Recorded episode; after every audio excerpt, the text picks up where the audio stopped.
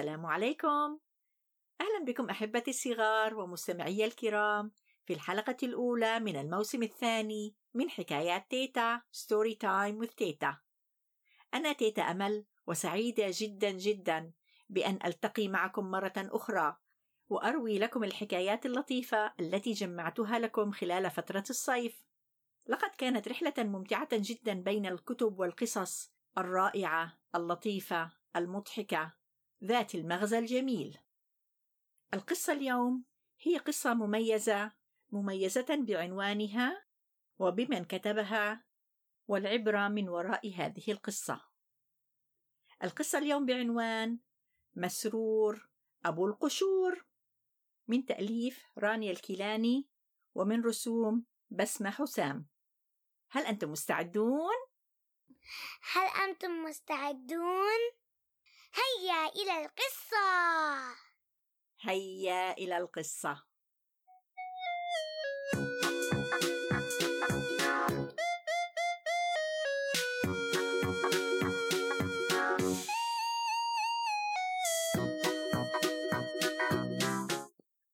لدى العم مسرور هواية غريبة. تثير دوما غضب زوجته العمة فهيمة. فكلما جمع العم مسرور مالا من عمله في البقالة التي ورثها عن أبيه صرفه في السوق على شراء أشياء أشكالها غريبة. معتقدا أن ذلك سيجعله مميزا عن الآخرين. الشيء الذي كان يختاره العم مسرور من الأشكال الغريبة كان مختلفا فقط في قشرته الخارجية. أما من الداخل فله نفس قيمته الغذائية. لذلك أصبح أهل الحي ينادونه بالعم مسرور أبي القشور.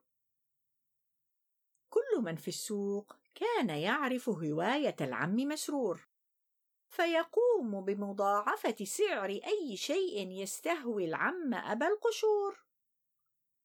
يلا يلا خيار! يلا يلا بطاطا يلا يلا بندورة. مرة اشترى حبة بطاطا على شكل بطة وبدل أن يدفع قرشا ثمن الحبة دفع دينارا وهو مسرور. أحضرها فرحا إلى البيت لكي يريها لزوجته فهيمة. وكأنه وجد كنزا ثمينا لا يملكه الآخرون. لكن العمة فهيمة تحاول في كل مرة يحضر فيها شيئا من السوق أن تلقنه درسا. قامت بتقشير حبة البطاطا التي على شكل بطة وحولتها إلى أصابع بطاطا مقلية.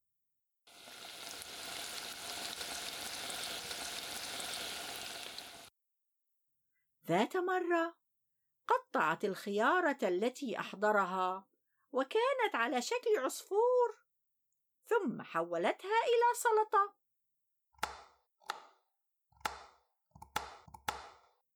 وفي مرة أخرى أحضر بيضة قشرتها ليست ملساء كأن عليها طرقا متعرجة ثم وضعها داخل خزانة من زجاج. كما لو كانت كأسا ذهبية استحقها بعد إنجاز. لكن العمة فهيمة قامت بقليها مع بيضة أخرى.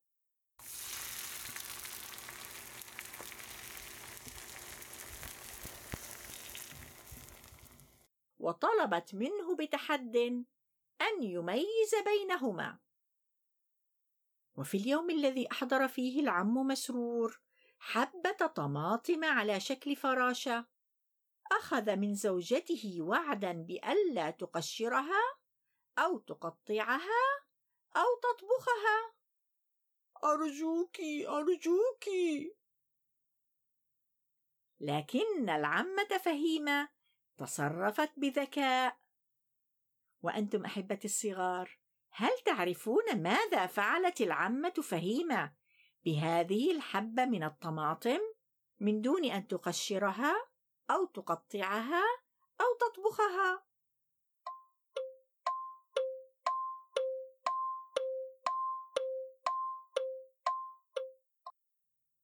نعم أحسنتم. تفكير ذكي. هيا لنكمل القصة. وضعت الحبة تحت أشعة الشمس الحارة لتصبح طماطم مجففة. يا لها من عمة ذكية. في أحد الأيام سمع أهل الحي صراخ العمة فهيمه وهي تقول كفى كفى لقد طفح الكيل لقد أنفقت آخر ما كنا نملك من المال. ركضت العمة فهيمة وجلبت سكينا من المطبخ. ثم اتجهت نحو البطيخة الغريبة التي أحضرها العم مسرور من السوق. حاول العم مسرور أن يمنعها من قطع البطيخة قائلا لا لا يا فهيمة أرجوك توقفي. لقد اشتريتها بمئة دينار. إنها البطيخة المكعبة الوحيدة في السوق. لا توجد بطيخة مثلها. صرخت العمة فهيمة. لا يهمني. مكعب مربع قلب دائرة. فهي في الآخر بطيخة. ما يهمنا داخلها وليس قشرتها. قال العم مسرور. أستحلفك بالله يا فهيمة أن تترك البطيخة إذا تحطمت فلن يبقى لي أي شيء يميزني عن الآخرين.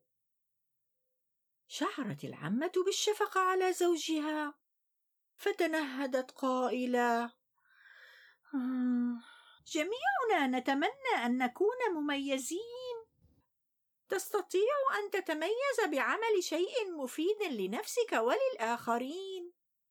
وإلا أصبح التميز عبثا وهدرا للمال والوقت والجهد. سألها العم مسرور. وكيف ذلك يا فهيمة؟ لا أريد أن أخسر لقبي وهو ما يميزني. فكرت العمة فهيمة وفكرت ثم رددت بصوت عال. كيف تكون يا مسرور مميزا بشيء تحبه؟ ويكون مفيدا وله علاقة باللقب في نفس الوقت. توقفت عن الكلام للحظة ثم قالت بحماس وجدتها وجدتها يا مسرور. حول البقالة إلى محل لبيع منتجات مصنوعة من القشور. قال العم مسرور بتعجب. ماذا؟ منتجات من القشور؟ أجابته العمة فهيمة. أنا سأساعدك في ذلك. فمن قشر البرتقال نصنع المربى. وسنجفف قشر الليمون. ونطحنه لنصنع بهار الليمون. وسنطحن قشر البيض ليكون سمادا للتربة. أما بطيختك المكعبة فسنأكلها ونصنع من قشرها فانوسا جميلا.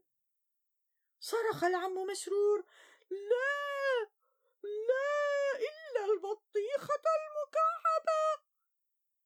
ابتسمت العمة فهيمة وقالت على ماذا اتفقنا يا مسرور؟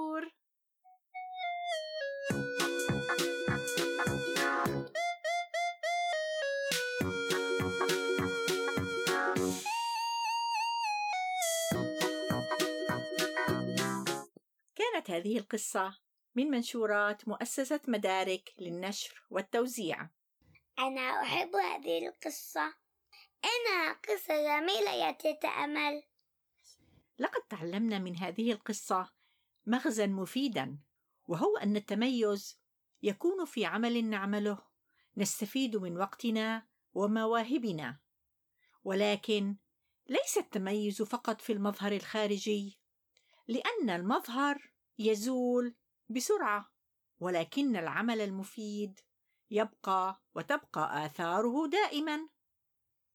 إذا أعجبتكم هذه القصة يمكنكم زيارة منصة النقش لكتابة ملاحظاتكم عن هذه القصة وقصص أخرى مفيدة سمعتموها في حكايات تيتا.